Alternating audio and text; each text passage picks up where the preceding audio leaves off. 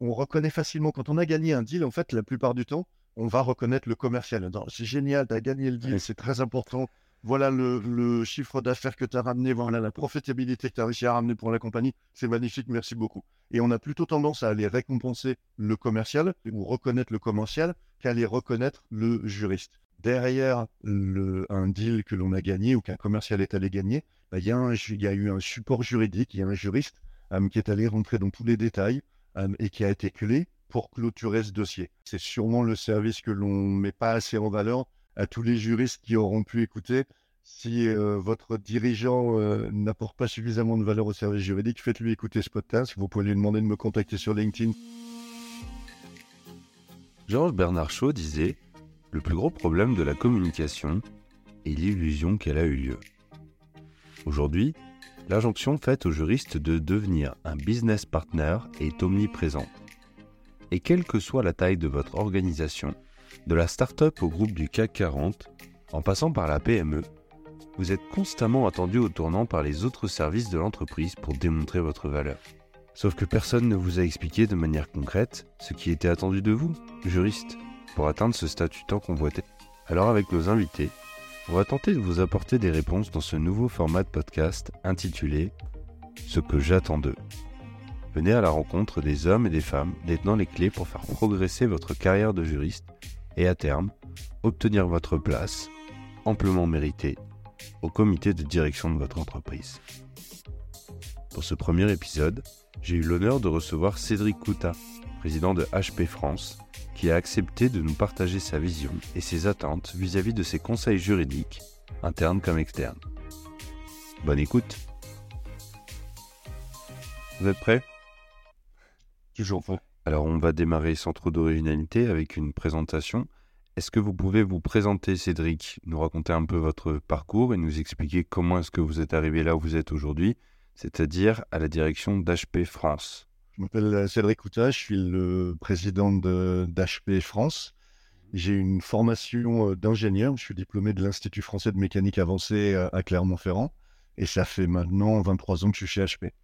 Sur les 23 ans chez HP, j'ai fait 9 ans en supply chain et j'ai fait avec des rôles européens et également avec des rôles worldwide. J'ai été basé aux États-Unis à Houston pendant un peu plus de 4 ans.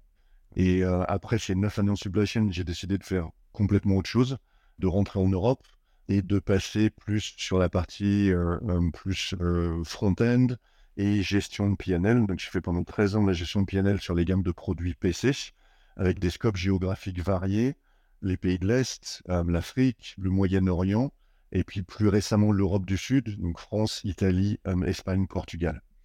Euh, et puis ensuite, pareil, je me suis dit qu'après 13 ans de gestion de PNL, il fallait faire autre chose et découvrir quelque chose de nouveau. Et donc ça fait maintenant un petit peu plus d'un an, c'était en mai l'année dernière, où j'ai repris la responsabilité de HP France.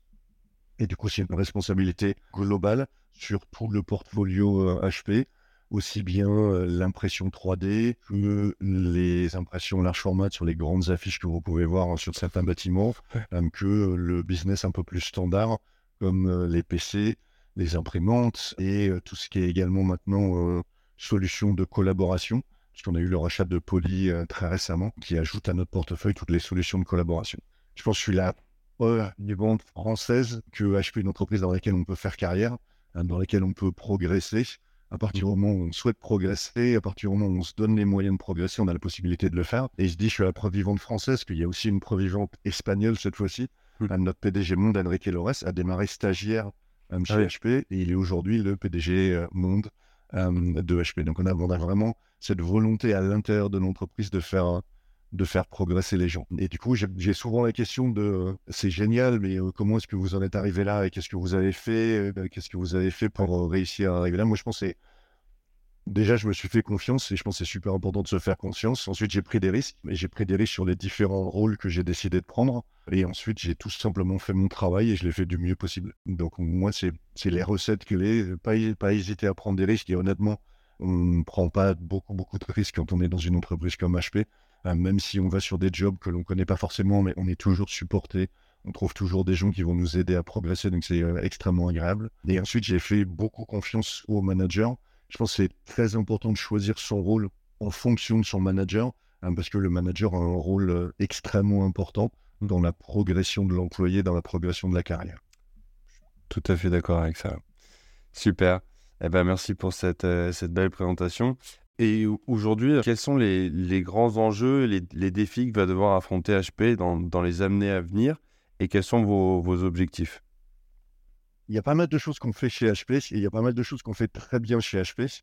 Il y en a une qui, pour moi, est vraiment importante dans ce que l'on fait bien chez HP, c'est d'observer les tendances. En fait, on essaye de comprendre vers où le marché va et on n'essaye pas uniquement de suivre les tendances, mais plutôt de les conduire, de les renforcer et vraiment d'orienter tout ce que l'on fait au jour le jour pour répondre au mieux aux besoins des clients. Et quand on regarde les tendances aujourd'hui, sur le marché de l'informatique, il y a deux tendances qui sont très claires.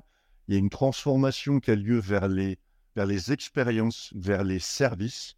En fait, de moins en moins, les gens regardent le produit, mais ils regardent plus toute l'expérience qu'ils vont avoir, qu'ils vont être capables d'avoir autour du produit. Donc ça, c'est une première transformation et un, premier challenge pour nous en tant qu'entreprise. Et ce challenge-là, et notamment la transformation vers les services, elle est combinée avec qu'est-ce que l'on fait pour la société, qu'est-ce que l'on fait pour l'environnement de plus en plus, les gens, aussi bien les consommateurs comme vous et moi du grand public, que les entreprises, regardent de plus en plus l'impact sociétal et l'impact environnemental qu'une entreprise va pouvoir avoir. Et ils vont faire leur choix d'acheter ou pas une marque en fonction de ça.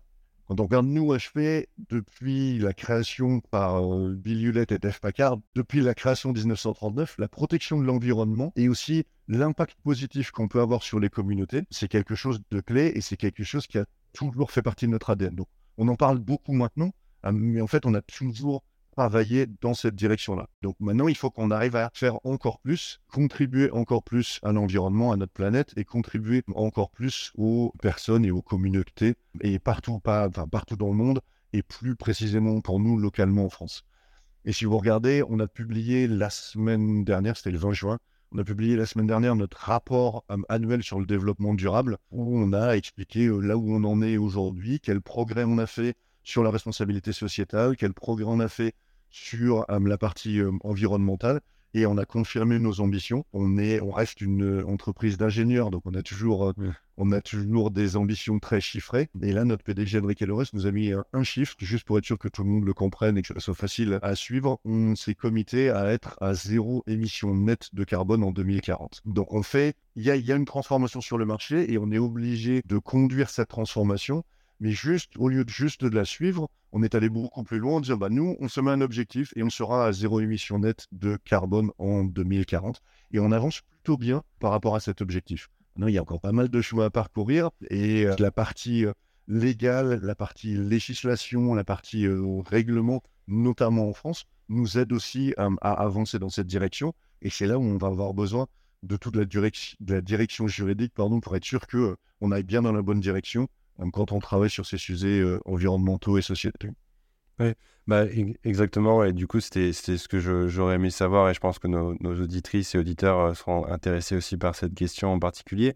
Mais quel, quel rôle, selon vous, votre service juridique peut jouer pour vous aider à atteindre ces objectifs et surmonter ces défis? Qu'est-ce que vous, aujourd'hui, vous attendez d'eux? Et peut-être quels conseils vous voudriez leur donner aujourd'hui pour qu'ils puissent au mieux répondre à ces, à ces attentes? Il y, a, plusieurs aspects. Déjà, l'environnement réglementaire, il évolue. Il évolue en France euh, de manière assez rapide par rapport aux pays européens et par rapport au reste du monde, c'est évident. Et en plus d'évoluer, il est de plus en plus complexe. il y a des lois, il y a trois lois qui ont été euh, mises euh, dans les deux dernières années. Et ce n'est pas juste trois lois, il y a plus d'une centaine de décrets en dessous. Donc, donc ça devient de plus en plus complexe. Et pour moi, c'est là où les juristes ont un rôle essentiel pour réussir à décrypter ces lois ou ces décrets ou ces nouvelles normes et nous guider, nous, en tant qu'entreprise, pour être sûr qu'on soit bien aligné avec, euh, avec ces nouvelles normes. Et c'est là où il y a un rôle multiple. Il y a tout d'abord un rôle de pédagogie. C'est important que les, les, juristes doivent avoir un travail pour expliquer euh, et pour simplifier la complexité, pour s'assurer que tout le monde a bien compris là où on doit aller, ce que l'on peut faire et ce que l'on ne peut pas faire, et c'est vraiment important pour moi de, réussir à vulgariser le dialogue juridique. Tout le monde doit comprendre à l'intérieur de l'entreprise quelles sont les mesures et doivent être capables d'adhérer ou d'appliquer ces différentes mesures. Et ce travail de vulgarisation est clé. Il ne faut pas rester juriste avec un, discours très évolué. Il faut être capable de descendre à tous les niveaux et d'être capable d'expliquer à tous les niveaux de l'entreprise mmh. qu'est-ce que ça veut dire concrètement ces nouvelles réglementations. Une deuxième chose que pour moi les juristes doivent faire, ils doivent être euh, pragmatiques. Oui, il y a des règles et on doit absolument suivre ces règles. Il y a aussi un besoin d'efficacité dans l'entreprise. Donc tous les conseils qu'on va pouvoir recevoir de nos juristes, c'est extrêmement important que ces conseils soient aussi liés aux réalités de l'entreprise. Donc pour moi, c'est important que le juriste comprenne très bien qu'est-ce qui se passe d'un point de vue réglementation. Et ça, c'est clé, c'est évident, et on doit absolument suivre les règles. Mais ils doivent aussi comprendre le milieu dans lequel ils évoluent, dans lequel ils travaillent, pour comprendre les contraintes du milieu et ensuite donner les meilleurs avis possibles par rapport à ça.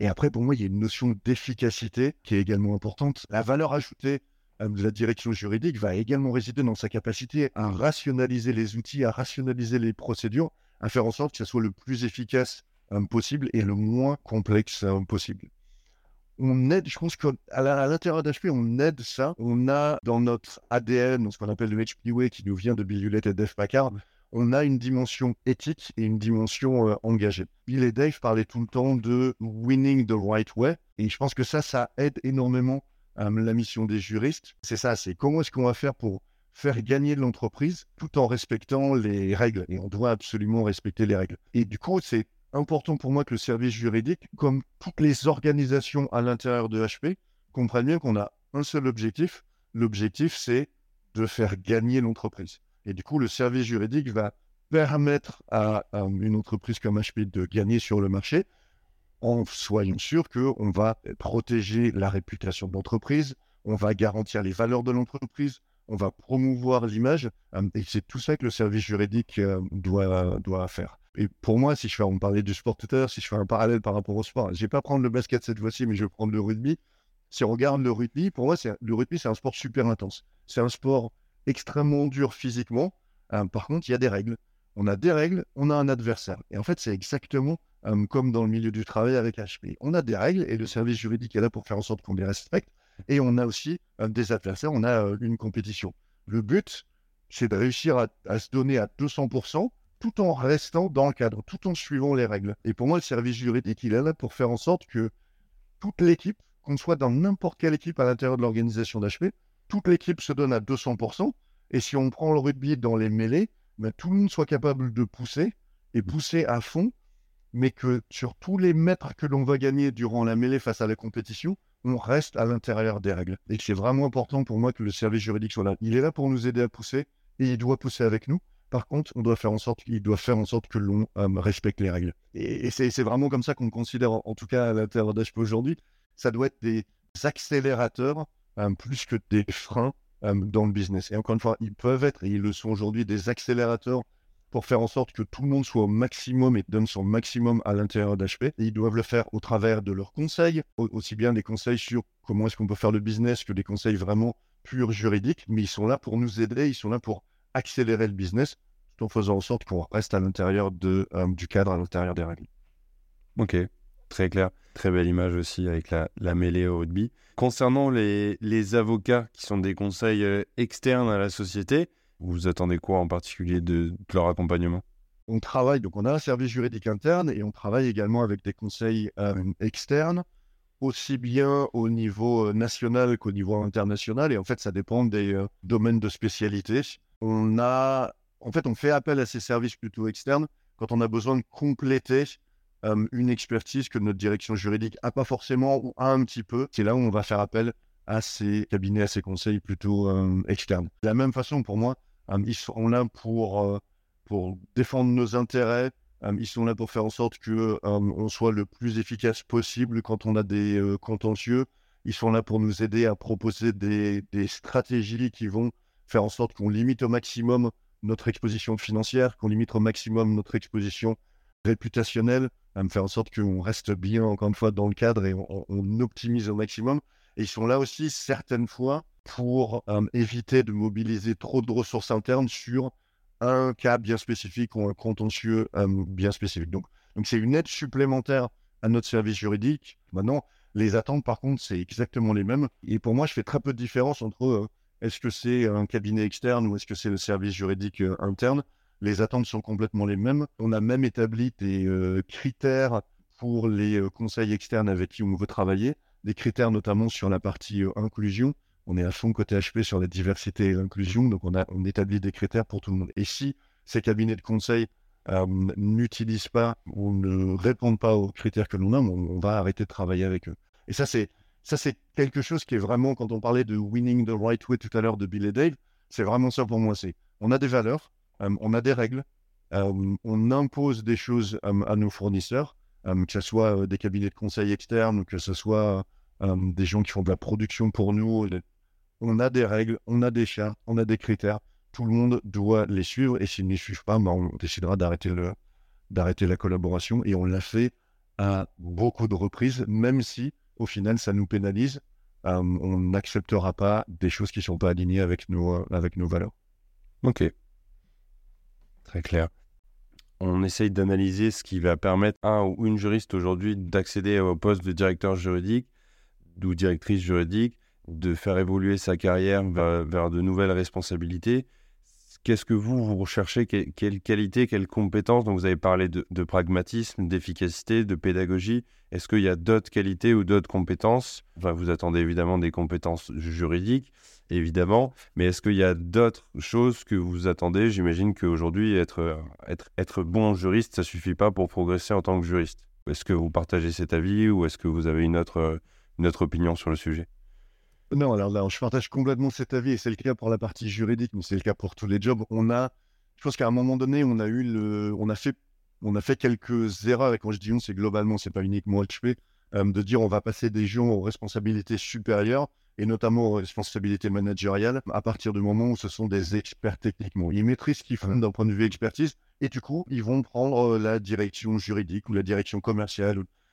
Et en fait, c'est complètement différent. Il y a plusieurs qualités qui sont importantes dans les directions juridiques. La première chose déjà, c'est est-ce que la personne va se plaire dans l'environnement de l'entreprise? Et pour moi, c'est important. Est-ce qu'elle adhère aux valeurs de l'entreprise et est-ce qu'elle se sentira bien au sein de l'entreprise? C'est la première chose, notamment pour des gens qui viennent de l'extérieur. La deuxième chose, une personne qui a la responsabilité de la direction juridique, c'est avant tout un manager. Et donc, les qualités managériales sont pour moi extrêmement importantes. Et elles sont, je dirais pas plus importantes que les qualités ou que les euh, compétences et l'expertise juridique, mais presque. Parce qu'au final, c'est important pour moi d'avoir des experts dans les équipes et ensuite que le manager ou le responsable de la, ou la responsable de la direction juridique soit capable d'aller faire travailler ses experts et pas forcément que ce soit lui-même euh, ou elle-même l'expert. Après, l'expertise juridique vient bien sûr ensuite, c'est important d'avoir cette expertise juridique, c'est important d'avoir une bonne capacité d'analyse de toutes les situations qui vont pouvoir se poser, c'est important d'avoir... Alors on dit souvent de la réactivité parce qu'il y a un problème et du coup il faut réagir rapidement. Moi j'aimerais bien qu'on ait aussi de la proactivité et la réactivité est importante, mais la proactivité est, plus importante d'essayer de voir euh, attention, on va avoir un problème, plutôt que et voilà comment est-ce qu'on devrait le résoudre, plutôt euh, que euh, ah tiens, on a un problème et voilà comment on va le résoudre. Je pense que c'est important la proactivité là-dedans et, on peut, enfin, on doit être de plus en plus proactif, pardon, et surtout sur la partie juridique. Et après, quelque chose qui pour moi est important aussi, c'est la connaissance d'autres secteurs que le juridique. Parce qu'au final, on fait partie d'une équipe. Le directeur ou la directrice du service juridique, elle doit être capable de s'intégrer au sein du staff. dans mon cas, la personne est dans mon staff. Donc, elle doit être capable de s'intégrer au sein du staff. Et du coup, elle doit être capable de comprendre les impératifs de toutes les autres fonctions et de tous les autres rôles qu'il y a à l'intérieur du staff. Donc, c'est pour moi aussi extrêmement important que la, personne qui est responsable de la direction euh, juridique ait aussi des connaissances sur tout ce qui se passe autour et des euh, expériences euh, sur tout ce qui se passe autour et pas forcément que le service juridique, bien au contraire. J'en suis aussi tout à fait convaincu, et notamment quand j'ai, j'avais arrêté le, le, droit, je ne savais pas vraiment si, si c'était pour, pour vraiment m'arrêter complètement et faire une reconversion et faire, faire vraiment développeur, ou si c'était pour, euh, parce qu'à l'époque, tous nos, clients du cabinet étaient des, startups avec des, des, développeurs, c'était des, fondateurs qui sortaient d'écoles d'ingénieurs, et on avait du mal à, comprendre, à comprendre ce qu'ils faisaient vraiment dans les détails. Et du coup, pour vraiment les accompagner efficacement, à mon sens, il fallait comprendre ce qu'ils faisaient. Et je suis peut-être allé un petit peu loin dans la compréhension de ce qu'ils faisaient en faisant trois ans de développement web, mais c'était un peu l'idée aussi, c'était soit vraiment je vais comprendre ce qu'ils font et du coup après je vais revenir dans le droit et je vais proposer mes services à ces gens-là puisque je serai en mesure de bien leur parler et bien les comprendre. soit c'était pour monter ma, propre, ma propre solution d'automatisation. Donc voilà, je, je, vous rejoins tout à fait sur ce, sur ce point. Et je pense que c'est quelque chose que l'on fait bien chez HP, on donne la chance aux gens en fait. Et moi, un truc qui m'a choqué quand je suis, quand j'ai été embauché, j'avais un diplôme d'ingénieur, donc euh, par défaut j'ai postulé euh, à un job qui était euh, extrêmement technique sur la conception, qui était vraiment lié à mon diplôme. Et après avoir passé les entretiens, la personne qui faisait le recrutement m'a rappelé en disant mais est-ce que vous pourriez passer des entretiens sur un autre job sur lequel vous n'avez pas postulé, qui est complètement différent? Et ensuite, on m'offre ce job-là. Et j'ai posé la question en disant, mais je comprends pas, parce que quand je regarde, c'est plutôt un job qui est orienté marketing, commercial. Et quand je suis arrivé dans l'équipe, c'était que des gens qui sortaient d'école de commerce. Alors que moi, je sortais d'une école d'ingénieur, mais qui avait vraiment rien à voir. Et le manager à l'époque m'a dit, mais la raison pour laquelle on t'a sélectionné toi, c'est parce que tu as un background ou une expérience ou un diplôme, des études complètement différente de tous les autres. Je dis, ouais, mais justement, est-ce que c'est pas un peu un problème? Il dit, mais non, le fait que tu arrives avec quelque chose de différent, tu vas réfléchir différemment, tu vas apporter une, énergie différente et, un élan différent à l'intérieur de l'équipe, et ça va aider tout le monde. Et c'est important ça. Et c'est quelque chose que j'essaye de euh, mettre le plus en place possible dans toutes les opportunités que j'ai. Dire, c'est pas parce que tout d'un coup un poste de disponible à la direction juridique qu'on va aller chercher quelqu'un qui a 25 ans d'expérience dans le juridique. On peut très bien avoir quelqu'un avec une expérience différente, avec une expérience ressources humaines, avec une expérience commerciale, qui va être extrêmement compétent à la direction juridique et essayer de d'ouvrir au maximum les opportunités pour des gens qui sont potentiellement différents parce que amener quelque chose de différent, la diversité est juste euh, extrêmement importante pour la performance et pour le succès d'une équipe. Mmh, tout à fait. Ouais, comme ça, vous apportez un, nouveau, nouveau regard, un, regard croisé sur les, les sujets. C'est extrêmement intéressant. Qu'est-ce que vous préférez chez les juristes, chez vos juristes? Il y a plein de choses. Leur sens de l'engagement au quotidien, ils sont toujours à fond tous les jours et il y a des tâches qui ne sont pas toujours agréables, mais ils le font, ils le font à fond, ils le font très bien. On parlait tout à l'heure de, de, faire en sorte qu'on réussisse et on a tous un projet commun, c'est que l'entreprise réussisse. Leur volonté de faire en sorte que tous les projets sur lesquels ils sont engagés, ils aboutissent et ils aboutissent positivement. Ça, c'est euh, quelque chose qui est extrêmement important. Et puis après, on a, pour moi, ils sont un maillon euh, essentiel dans les fonctions, et on a tout un tas de fonctions à l'intérieur de l'entreprise, mais c'est un maillon essentiel dans les fonctions. C'est un maillon qui est, qui est sûrement pas le premier mis en avant, euh, mais qui est un maillon essentiel. On, a, on, le on reconnaît facilement quand on a gagné un deal. En fait, la plupart du temps, on va reconnaître le commercial. C'est génial, tu as gagné le deal, c'est très important. Voilà le, le chiffre d'affaires que tu as ramené, voilà la profitabilité que tu as réussi à ramener pour la compagnie. C'est magnifique, merci beaucoup. Et on a plutôt tendance à aller récompenser le commercial ou reconnaître le commercial qu'à aller reconnaître le juriste. La plupart du temps, et de plus en plus maintenant qu'on travaille sur la transformation vers les services et le contractuel, la plupart du temps, derrière un deal que l'on a gagné ou qu'un commercial est allé gagner, bah, il y, y, a eu un support juridique, il y a un juriste qui est allé rentrer dans tous les détails et qui a été clé pour clôturer ce dossier. Et on ne le reconnaît pas forcément à sa juste valeur, et pourtant il est là. Donc c'est ça aussi, continuer à progresser, continuer à pousser, alors que c'est vrai que la reconnaissance n'est pas toujours là. J'essaie de faire en sorte qu'il soit reconnu aussi, mais, c'est vrai que c'est pas toujours là. Et pourtant, euh, et pourtant ils, vont, euh, ils vont continuer, et ils vont continuer à, aider à clôturer tous les dossiers qu'on clôture.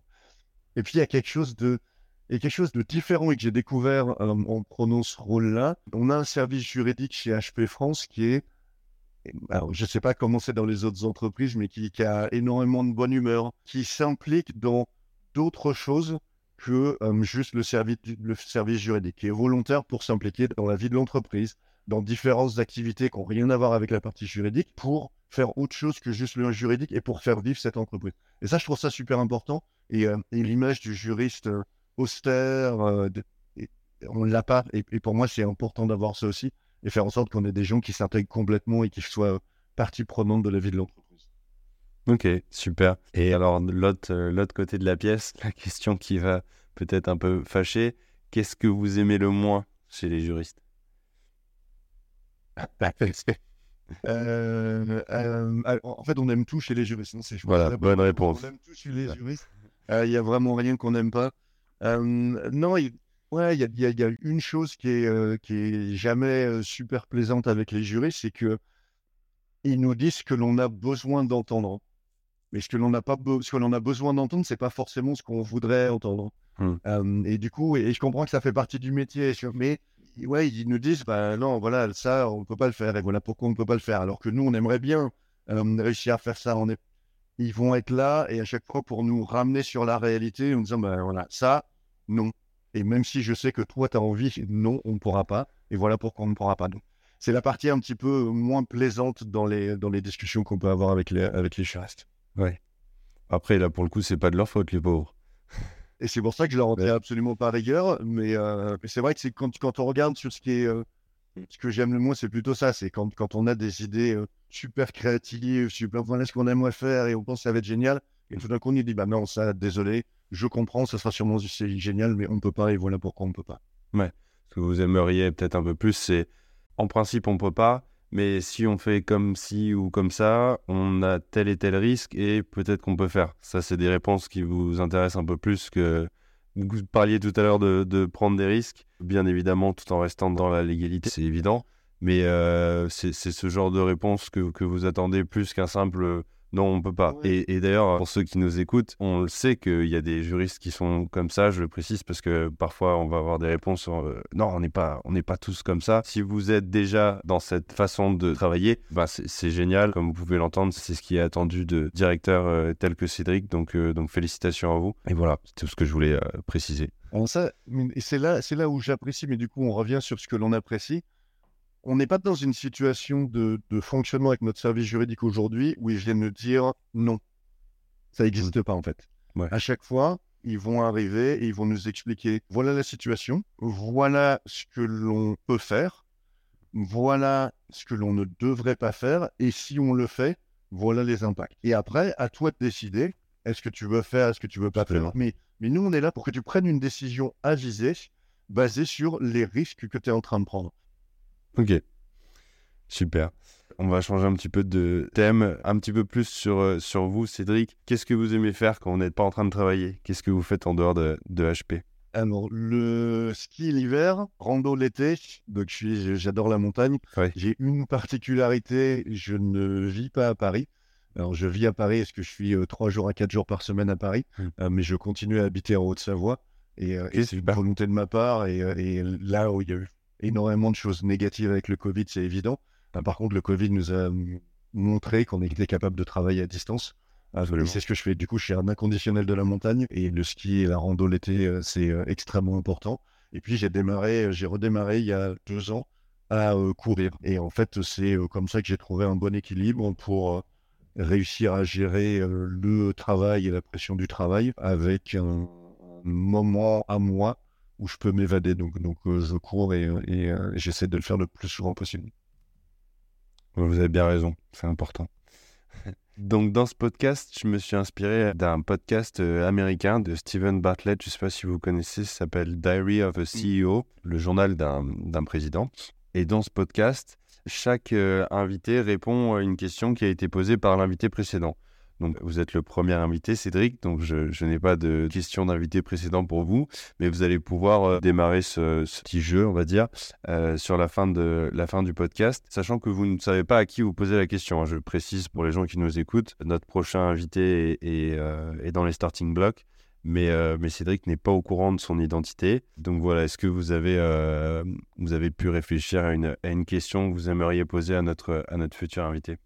Il y, a des tonnes d'évolutions en ce moment. Il y a une évolution qui est claire et on travaille dessus côté HP, c'est l'intelligence artificielle. Elle fait peur à beaucoup, beaucoup de métiers. Et du coup, j'aurais voulu savoir comment on voit ou comment cette personne voit le métier de juriste évoluer avec l'évolution, le développement de l'intelligence artificielle. Tout le monde parle de ChatGPT et qui sera capable de remplacer beaucoup d'entre nous. Je voudrais juste comprendre comment, euh, comment euh, il voit le métier de juriste évoluer avec, euh, avec l'évolution ou le développement de l'intelligence artificielle. C'est une excellente question. Je suis jaloux de ne pas y avoir pensé, mais comme ça, on aura la, la réponse de notre, notre futur invité la, la fois prochaine. Bah écoutez, c'est tout pour moi, Cédric. C'était vraiment euh, parfait. Je ne sais pas si vous aviez un dernier, un dernier mot de la fin, un dernier conseil que vous vouliez partager ou un, point en particulier qui vous, qui vous tenait à cœur. C'est l'occasion. Vous avez carte blanche. Donc, euh, donc euh, c'était extrêmement plaisant de faire cet exercice. Et je pense pour moi, c'était important aussi de témoigner ou de mettre, ou donner une visibilité de ce qu'est le service juridique pour un dirigeant comme moi. Et, et je l'ai dit à un moment donné, c'est sûrement le service que l'on ne met pas assez en valeur. Et pourtant, c'est un service clé. Donc, à tous les juristes qui auront pu écouter, si euh, votre dirigeant euh, n'apporte pas suffisamment de valeur au service juridique, faites-lui écouter ce podcast. Vous pouvez lui demander de me contacter sur LinkedIn si, euh, s'il veut échanger. Mais je pense que pour moi, c'est vraiment clé. Et c'est, vraiment les personnes qui vont faire en sorte que l'entreprise, elle gagne. Et elle gagne de la bonne façon en respectant les règles. Donc, donc très, très important pour moi. Et du coup, c'est un plaisir de, de faire cet échange avec vous. Ah bah, plaisir, euh, plaisir plus que partagé. Merci infiniment, Cédric. Très bien. merci beaucoup. Bonne journée. Très belle journée. Merci, au revoir. À bientôt, au revoir. L'épisode est maintenant terminé. J'espère que l'échange vous a plu autant que ça nous a plu de l'enregistrer. Si c'est le cas, n'oubliez pas de noter le podcast 5 étoiles et de le partager au plus grand nombre. En attendant la suite, on vous donne rendez-vous sur le site legal-pilote.com, l e g a l p i l o t pour plus de contenu pour faire progresser votre carrière de juriste ou d'avocat. À bientôt